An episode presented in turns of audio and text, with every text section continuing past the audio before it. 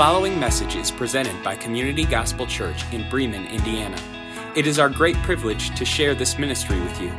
We in no way intend for this to be a replacement for the local church. It is our prayer that this would serve as a resource to help make Jesus Christ known in our congregation and other congregations gathering across the world. For more information about Community Gospel Church, visit www.communitygospelchurch.com.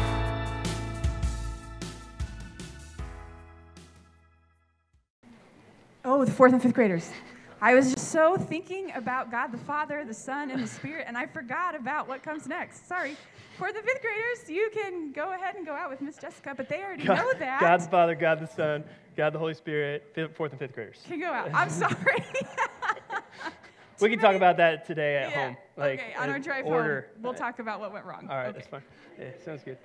If, if you would, uh, open up your Bible to Galatians. We are in uh, Galatians. Galatians is in the New Testament. And you might know this, you might not, but testament is just a word for covenant, okay? And so Old Testament is Old Covenant, and then New Testament is New Covenant. Old covenants that God made, old promises that God made with his people, new covenant, new promise underneath the blood of Jesus Christ. So New Testament starts out with the book of Matthew. It goes Matthew, Mark, Luke, and John. These are the four gospel accounts. Tell us the story about Jesus, who he was, uh, what he did on earth, why it's so important. Then you move into Acts, and that's Jesus ascends to the right hand of God after his death and resurrection. He's still there ruling and reigning now to this day. Shows how his church has formulated and functioned uh, in the early days. And then you get into these letters, okay?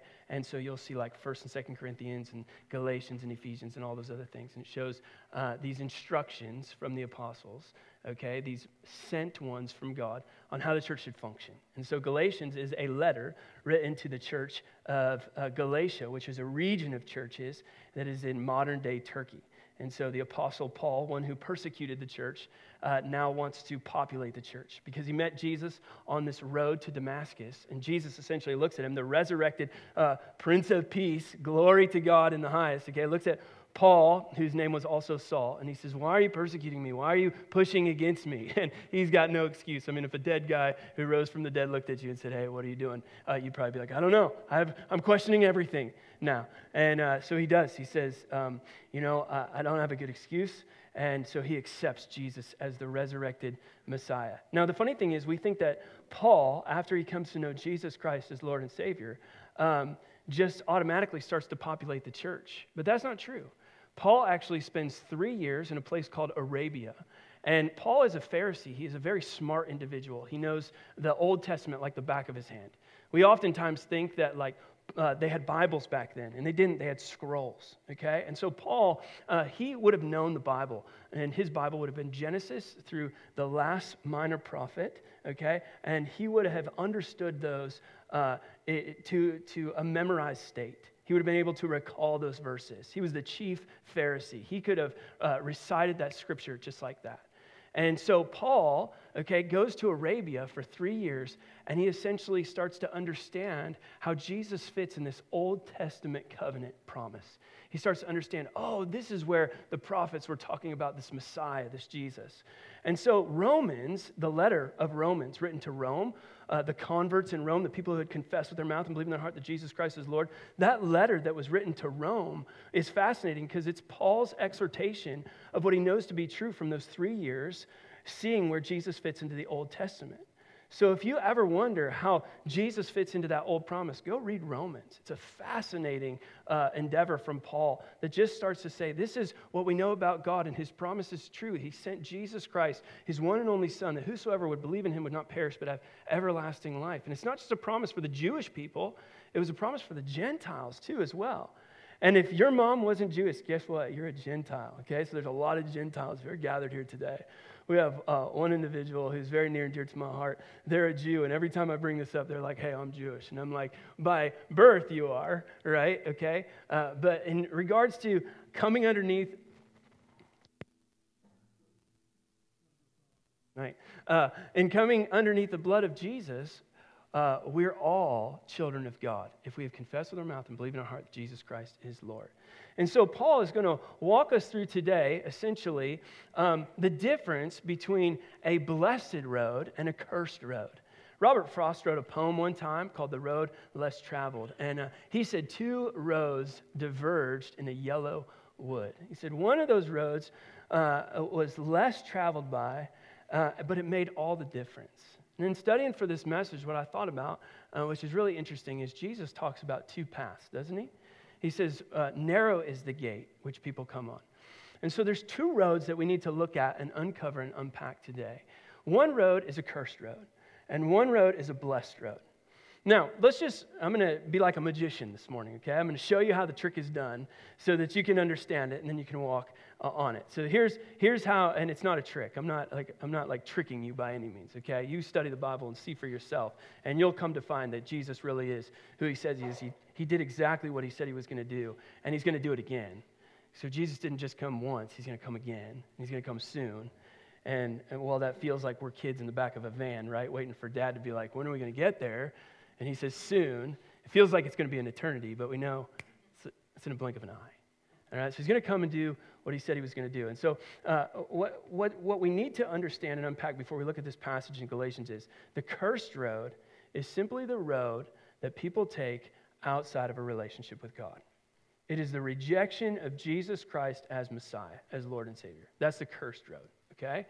The blessed road is the road that we travel when we come to a relationship with God through faith in Christ. So there it is. It's on the table. That's the sermon.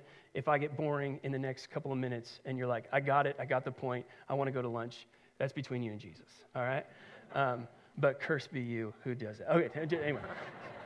Um, so that's, that's it. Now, here's the crazy thing, all right? I know that so many of you who are gathered here today, maybe you're listening online, I know so many of you today have come to a relationship with God through faith in Christ. Okay, I know that you've done that. You've confessed with your mouth and believed in your heart that Jesus Christ is Lord, and you're walking down a blessed path. But here's the problem for us as believers today in Jesus. We look at the cursed road so often and we think to ourselves, maybe that was a better way. Like, you're probably not going to say this out loud, but there are times in our relationship with God through faith in Christ that we look at the road that we're traveling with Jesus and we think, this is so difficult. This is so hard. Did I really choose the right road? I really choose the right path? And so Paul is going to break down for us essentially validation. He's going to give essentially, I want to show you uh, why uh, taking the righteous road, if you don't know Jesus Christ as your Lord and Savior, is worth it. But if you did take the righteous road, what's so bad about the cursed road? Okay? And, and why you shouldn't uh, divert your eyes back to this path. Okay? So that's our whole goal today. So let's look at Galatians chapter 3 verse 10. And if this is your first Sunday, you're good. We've been studying Galatians for a while. If you want to go back and pick up where we have been, uh, by all means, communitygospelchurch.com. You can click on media, and all of those messages are there for you. We're going to look at verse 10. The righteous shall live by faith is the heading. In my Bible, I preach out of the ESV version of the Bible. If you have NIV, things like that, you're good. As long as you're not reading out the message, uh, we're good. All right? And I'll unpack that some other day. But I, I digress. Okay, verse 10. For all, and this is Paul writing to the church of Galatia, the believers, Gentiles, um, for all who rely on works of the law are underneath a curse. And he quotes the Old Testament from memory, okay? That's important. Curse be everyone who does not abide by all things written in the book of the law and do them. And so, what Paul, first of all, is going to tell us, number one, on why take the righteous road, is because one road is truly cursed. All right? There is a path that people are walking on, secular society. They're looking at this and they're saying, hey, we think that this is the way. And multiple people take this path. Now, if you've been with us for a while and you're studying Galatians, we know that the Galatians opposition is from a group called the Judaizers.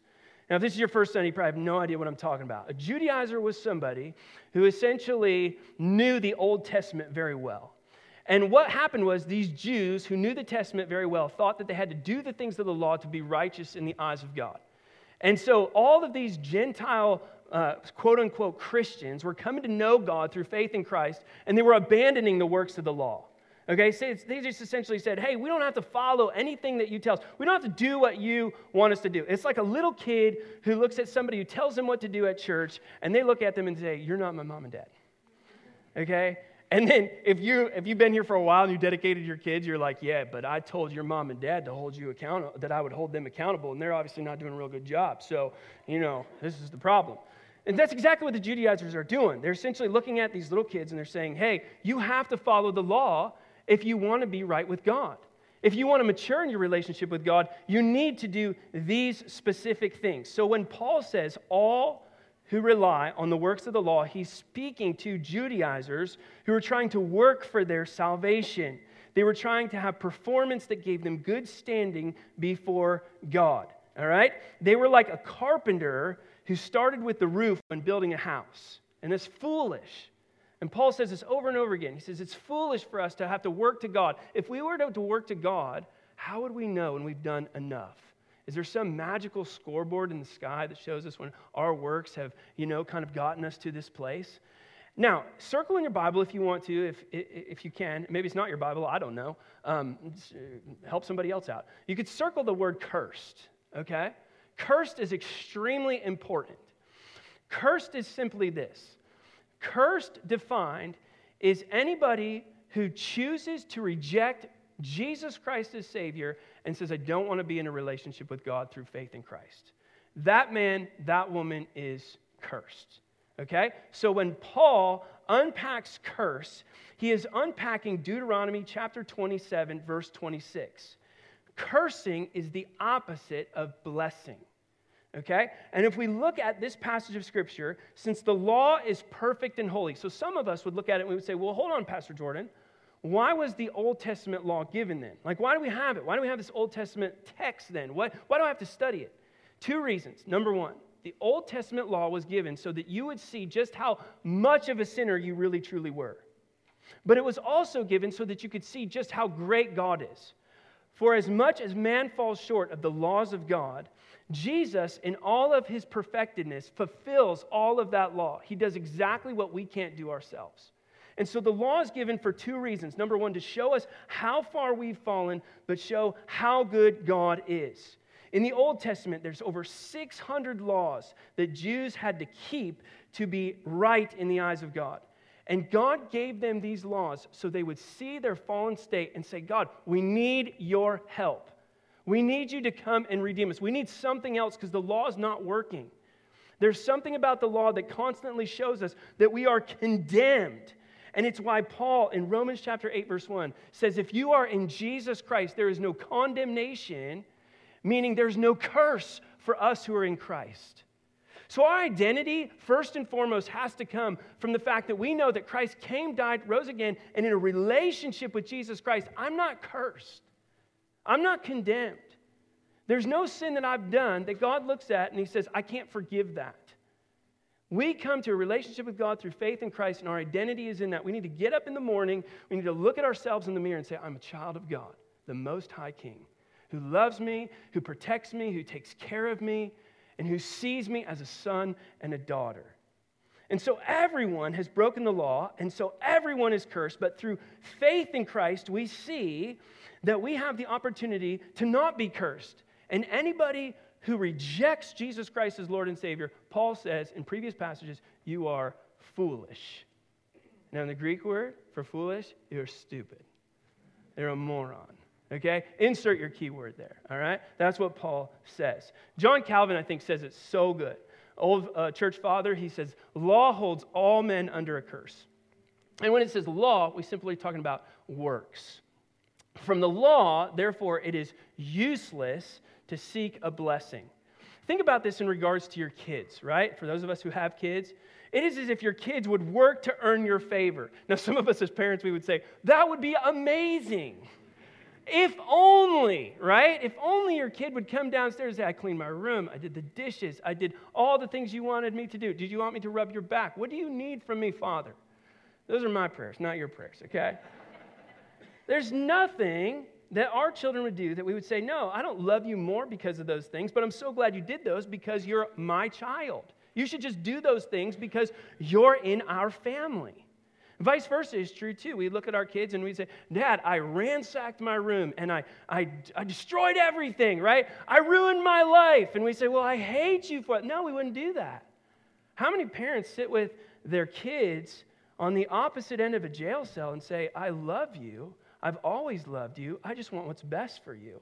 You're choosing a road that is not righteous by your choices. So either you're going to worship God with all you think, say, or do, or you're going to find yourself cursed because you're going the opposite direction. Now, when we hear the word curse, we think of witches and all this other stuff, Harry Potter stuff, all that crazy stuff. And it's, it's, it's one thing to think about that, but here's what I want you to really wrap your mind around. The word cursed at the core is not being in right standing with God. And you need to see your coworkers and the people who are in your everyday life. If they don't know Jesus Christ as their Lord and Savior, they're cursed. And do we have compassion on the cursed? Because that's what Jesus did. He came and had compassion and he served them so that they could see how blessed they really truly would be if they came to a relationship with God. God is the one person we don't want to be cursed by. He says, I want you to stop wandering down the works of the law. And for those of us who know Jesus Christ as our Savior, I want you to stop putting your eyes on the things of this world because that road is cursed. Instead, Galatians 5, verse 16, I want you to walk in the Spirit.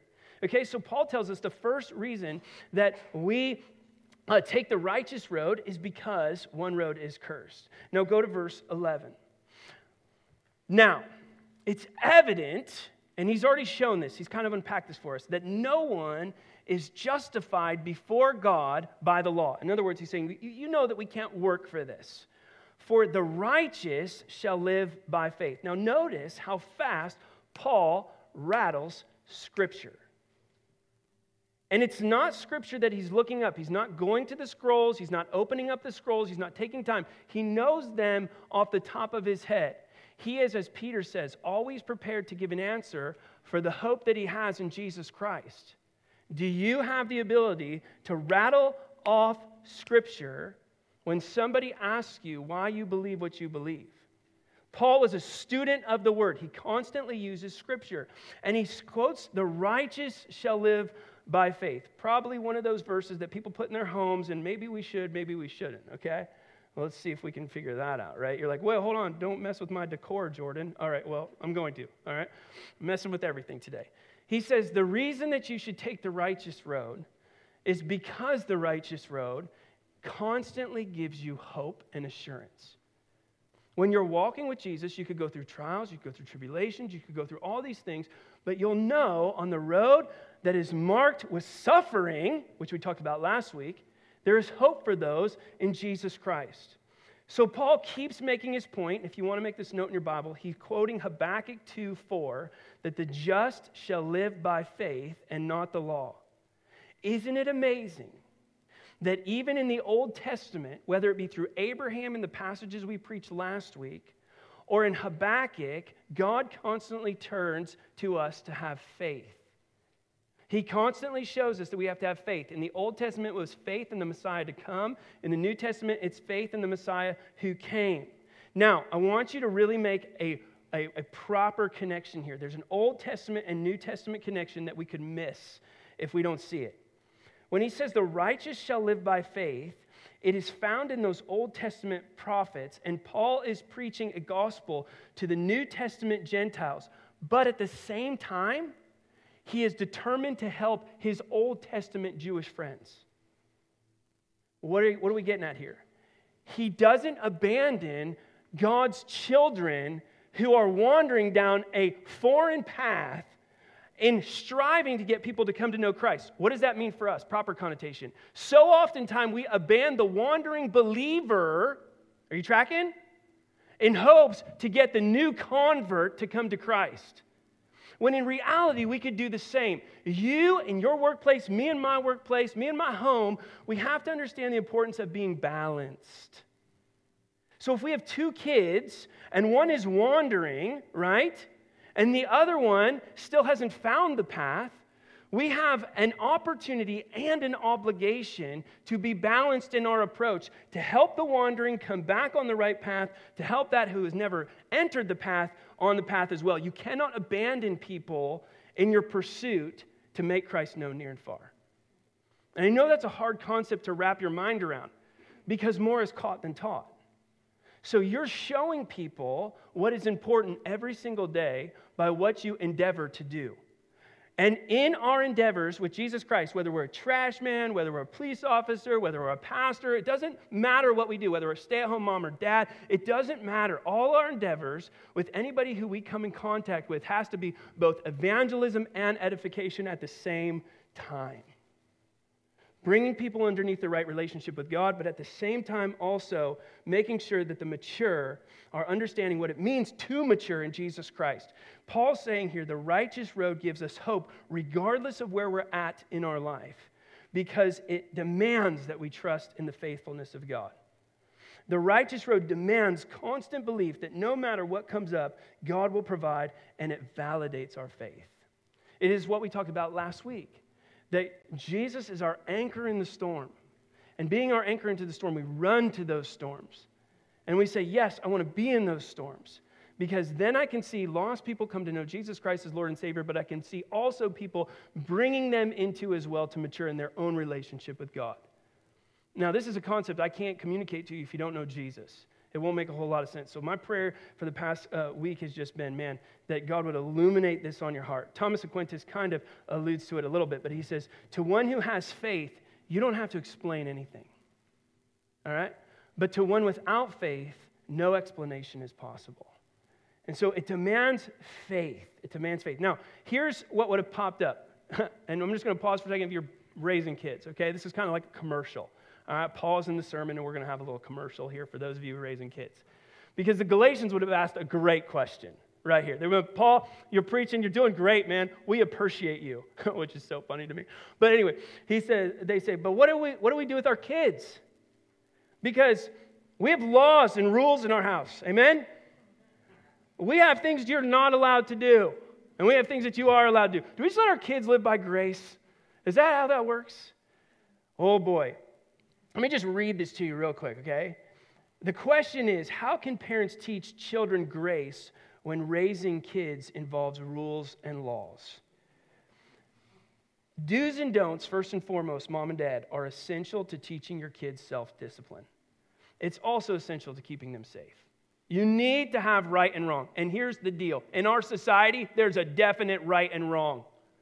Okay? There's a bunch of grown up kids walking around in our society that weren't told right from wrong. All right? So there's a standard, it's in the book. All right? Put it into practice. Enough said. Law has an important function in teaching our kids right from wrong. There's definite rights, there's definite wrongs. However, long before children can actually understand the difference between rules and grace as concepts, Children should be experiencing God's love, grace, and love for them in the home. Okay? So, yes, well, there's standards that children need to operate under in the home. We also understand that there is grace for failure to achieve those standards. This is how it's lived out in the muck house. My kids come home, Dad, I got a C on my spelling test. The answer is, was that your best? No. Appreciate the honesty. Okay? So, what are we going to do next time? I'm going to strive to do my best. Okay, good. That's grace. I don't send them to their room and I don't look at them and go, until you get A's on every single spelling test, all right, you're banished from the refrigerator. We just don't do that. So at some point, we have to explain to our kids that rule keeping doesn't earn parental love. And if it does in your home, shame on you. Nor does rule breaking mean parents withdraw love. Okay? When your kids make mistakes, because they will, all right, we should be gracious in our approach to them. But at the same time, understanding there's consequences for sin too at the same time. At the point when children understand this, we have communicated grace. So, my prayer for you guys as you're raising parents right now is understand there are rules, there's right and wrongs that need to happen in your house. There's times when you're going to have to practice tough love with your kids. You're going to have to look at them and you have to say, no, it's not the way it goes, okay? But there's also times when you need to have grace. And this is where your prayer for discernment should be through the roof, okay? All right, commercial's over. All right, uh, verse 12. so, but the law works. Every time you see the law, just think works, okay? Is not of faith Rather, the one who does them shall live by them. Now, this is an extremely hard passage, but here's essentially what Paul is saying. Why should I take the righteous road? Because one road's cursed, one road gives hope, one road, going back to the curse road, will continue to push this thing called the law. The natural response of the Galatian believers, and I love it because they're so elementary in their faith, this is what they would have done. Okay, Paul, we understand. Here's what we're going to do. Ready? We're going to trust Jesus Christ through faith alone, and then we're going to work for it. Because that way you get what you want, and then they get what they want, right? This is called appeasement. So they're appeasing. They're saying, we can make you happy, but we can also make them happy. And Paul says, no, no, no, no, no, you can't do that. I was reminded of the, the movie Radio. Have you ever seen Radio? It's about a handicap, uh, uh, kid who's handicapped, and he, um, they take him to a restaurant. And they say, Radio, do you want peach pie or apple pie? You know what he says? I want both. It just makes sense. And that's what they're doing. They're saying, I just want both. Why can't we do both? Paul, it's amazing. We can make you happy and we can make the world happy. Do you do that? They say, Oh, Jesus, I'll make you happy, but I'll also make my friends happy. Isn't it something that we can just do both? It's a good question. And here, what Paul says is no. you can't take both roads. Why? Because they contradict each other. The law's point was simply to show how fallen humanity is sinners and how perfect God stands as holy. The law, Paul says, is not faith. It simply means the law doesn't find its origin in faith, but of works. So Paul says to us, you can only take one road. Now, walk with the text here. Paul has quoted Deuteronomy 27. Paul has quoted Habakkuk 2 4. And then now Paul is quoting Leviticus 18, verse 5. And what he's saying is perfect obedience of law is acceptable to God. And since we cannot do what we're cursed to do, if we choose to live under the Old Testament law, then we must live by it perfectly, which is impossible. So we cannot comply fully with the law, then we must go completely under grace, relying on the cross of Christ. And all of you are confused. And you're like, could you summarize that? And he's like, yeah, absolutely. How about Romans 10? What are you saying? What Paul's saying to us today is the same thing he said to the Galatians, is the same thing he said to the Romans. For they, being ignorant of God's righteousness, sought to establish their own righteousness. Do you do that? And in the seeking of obtaining our own righteousness, we, we fail to submit to the righteousness of God under grace. For Christ is the end of the law for the righteous to who? Everyone who believes in faith that my sins, past, present, and future, are forgiven underneath the cross of Christ. And it's amazing to the Romans, he says, for Moses, the Mosaic law, the Mosaic covenant, the Mosaic promise, it writes about the righteousness which is of the law, that the man who does those things shall live by them. And what Paul's essentially saying is he's saying, listen, guys, you have to understand this that God puts all those who try to fulfill the law through works under a curse. And it's because you're trying to get to God and you can't get to God. God had to come to you. And either you will live in deliberate disobedience, continuing to go your own way, or you will submit to Christ and he will put you back on the right path. Someone once said it like this They said, The law is a schoolmaster, it just points us to one perfect person. Jesus fulfilled the demands of the law on our behalf. He died to pay the price for our sins, and then he rose again to conquer the penalty so he could give us his perfect life, his perfect path via the indwelling of the Holy Spirit. The only reason Christ could become a sin substitute for mankind was because he fulfilled every aspect of the law perfectly so we could be pronounced righteous before the Father and stand guiltless before the demands of the law. That's the gospel. Many believers, though, for whatever reason, we still think that we can take both roads. Why do we do this? Why do we do this? Is it for uh, the, the applause of your friends? They're not righteous anyway. Is it for your boss's approval? He doesn't like you anyway. I mean, it's just amazing to me of why we seek so hard to, to have the applause of man when the applause of God is right in front of our face. Matthew chapter 6, he says, Jesus says, No man can serve two masters. Why? For either he will hate the one and love the other, or else he will hold to the one and he'll despise the other one. And so Paul says it's foolish to achieve righteousness that's already been purchased for you on the cross. So what Paul says again to the Romans is he says, present your bodies then as a living sacrifice, which is acceptable to God, which is your spiritual, not an act of worship, your spiritual worship. I thought worship was just music. Worship is lifestyle. It is a redeemed heart living off the grace that it has received. There's nothing good in me. Oh, but there's so much goodness in God. Paul says, one road is cursed the righteous road gives you hope. One road pushes works. But here is the kicker to the whole thing. Look at verse 13 as we close up this passage. Christ redeemed us from the curse of the law by becoming a curse for us. Here comes scripture. For it is written, Cursed is everyone who hangs on a tree so that in Jesus Christ the blessing of Abraham might come to the Gentiles. Praise the Lord, so that we might receive the promised Spirit through faith. You have what Old Testament people long for that's the indwelling of the Holy Spirit when you trust Jesus Christ as your Lord and Savior. You have what the greats of the Old Testament would have loved to have had the indwelling, the conviction of the Holy Spirit, the empowering of the Holy Spirit. Man, Old Testament people, Abraham, Moses, David, would have longed to have a relationship with God like you do. And we look at God and we spit in his face because we say, Our ways are better than your ways. We do it every day. And it's disgraceful. We don't live like children of the king. I don't. Maybe you're doing better than I am. Maybe it's just my own personal conviction. But here's what the greatest part of this passage is. And, and I know it feels like the hammer of condemnation is coming down on you, but here's the thing Paul says if there was one reason to take the righteous road, it's because Christ already took the cursed one for you. He's like, you already walked down that path. But here's the kicker the cross of Christ is sufficient for the entire world, but it's only efficient for those who would believe in him.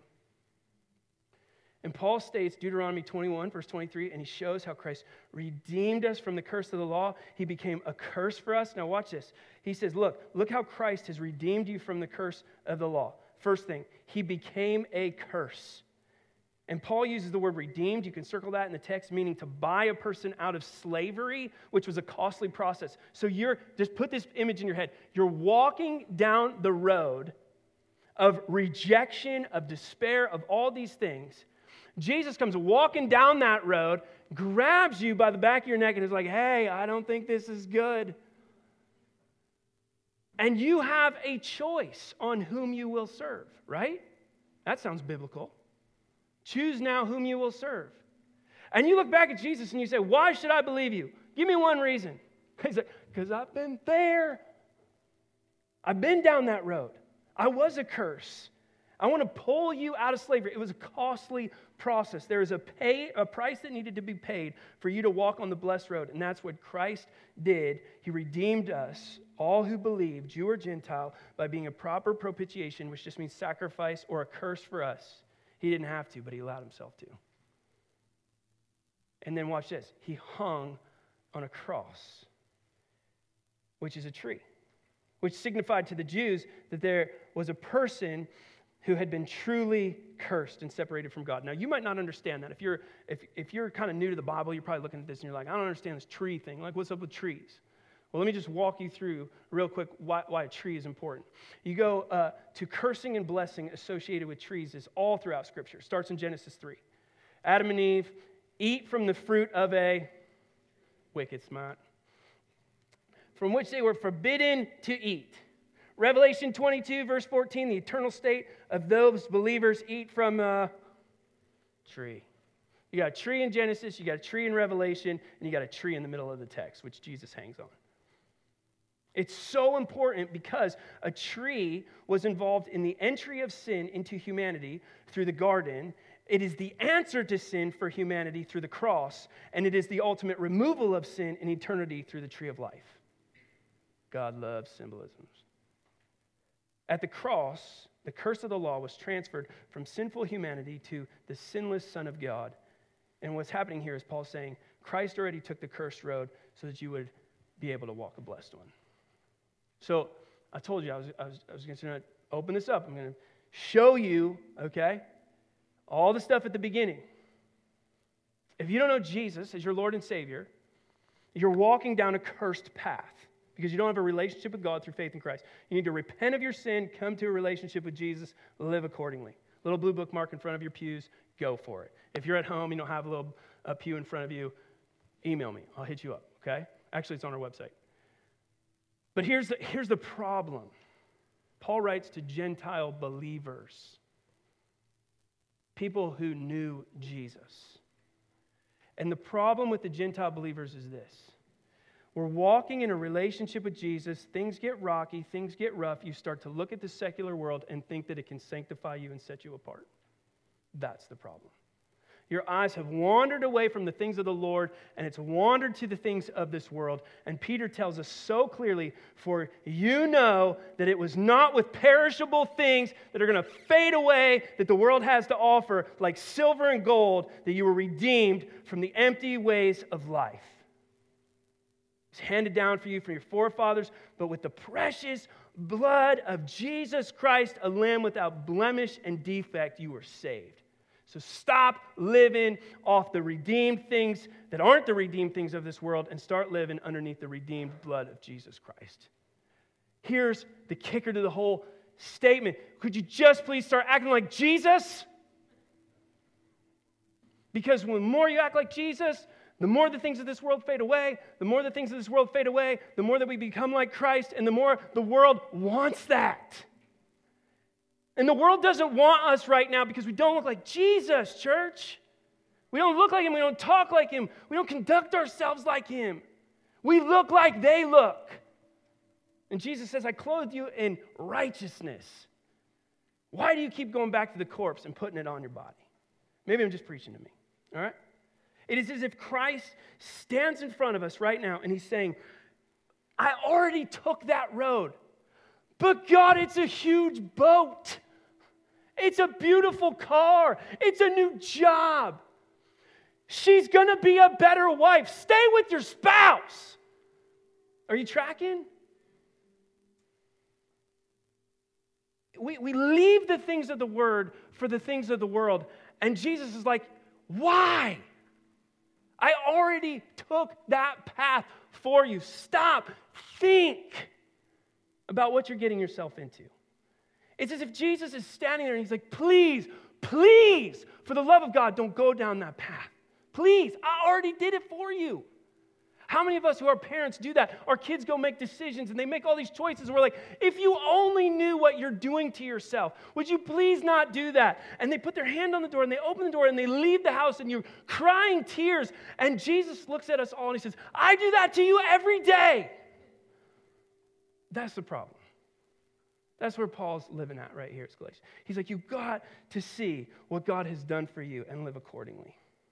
To take the road of works is to walk by the cross of Christ, saying that your way is better.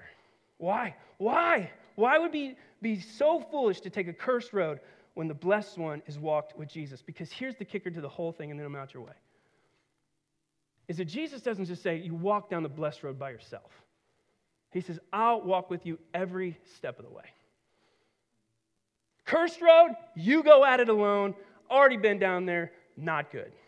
Blessed road, take my hand, precious Lord, lead me on. Amen? All right, let's pray.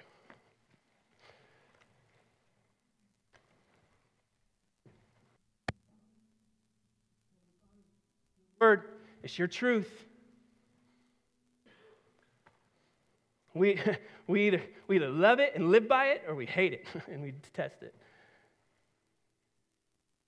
And so now, through the power of the Holy Spirit, convict us and, and help us to, to put into action, right? Some application. You don't know Jesus Christ as your Lord and Savior. Today's redemption day.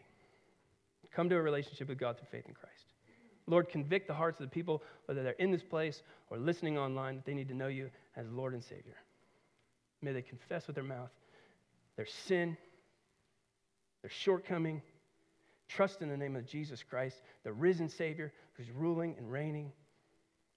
May they come to know you as Lord and Savior today. If that's you, it's simple I believe Jesus Christ is the Son of God. I believe he rose from the dead. I want a relationship with the living God through faith. God, so many of us have done that though. We call ourselves Christians to the world. We call ourselves believers. We call ourselves followers of the way, the truth, and the life. We don't live like Jesus. And I'm just going to put myself uh, first before anybody else. I'm sorry for the ways I don't look like you in this life. God, I ask for your forgiveness, for your restoration, for your mercy. I pray, God, that you would help me to see who I am in Jesus. More than conquerors. A son of the Most High God, chosen, blessed. And God, I don't pray that just for myself. I pray that for your church, not just a church gathered here, the church gathering around the world. That we would start to see ourselves as who we really truly are, redeemed by the blood of the Lamb. And may the word of our testimony scream out. May our lives be so radically different. God, uh, remove our fleshly fingers off of these world's objects. Pull it, pry our fingers, do whatever you have to do, God, to eliminate worldliness. Whatever you need to do to eliminate us and, and our, our shortcoming. And then open our eyes, peel back our eyes, open our ears so that we can see who we really truly are. And may we live on mission. God, help us to see that our workplace is a mission field, our home is a mission field, our friendships are a mission field, our church even is a mission field. That we would see who we really truly are and live in light in eternity. And then, God, I've been praying this all week. Will you come back soon? Redeem your church, redeem Israel, redeem, uh, think, put things back the way they need to be. And while we wait, and while we long, and while we plead, help us to be more like your son, Jesus. For everything else we need to pray, God, I pray that the Holy Spirit intercede on our behalf. Speak to us now as we sit back and contemplate some of the words in the text. It's in your name. Amen. Thank you for listening to the Community Gospel Church podcast. If you would like to support this ministry financially, simply log on to communitygospelchurch.com and click the Contribute tab.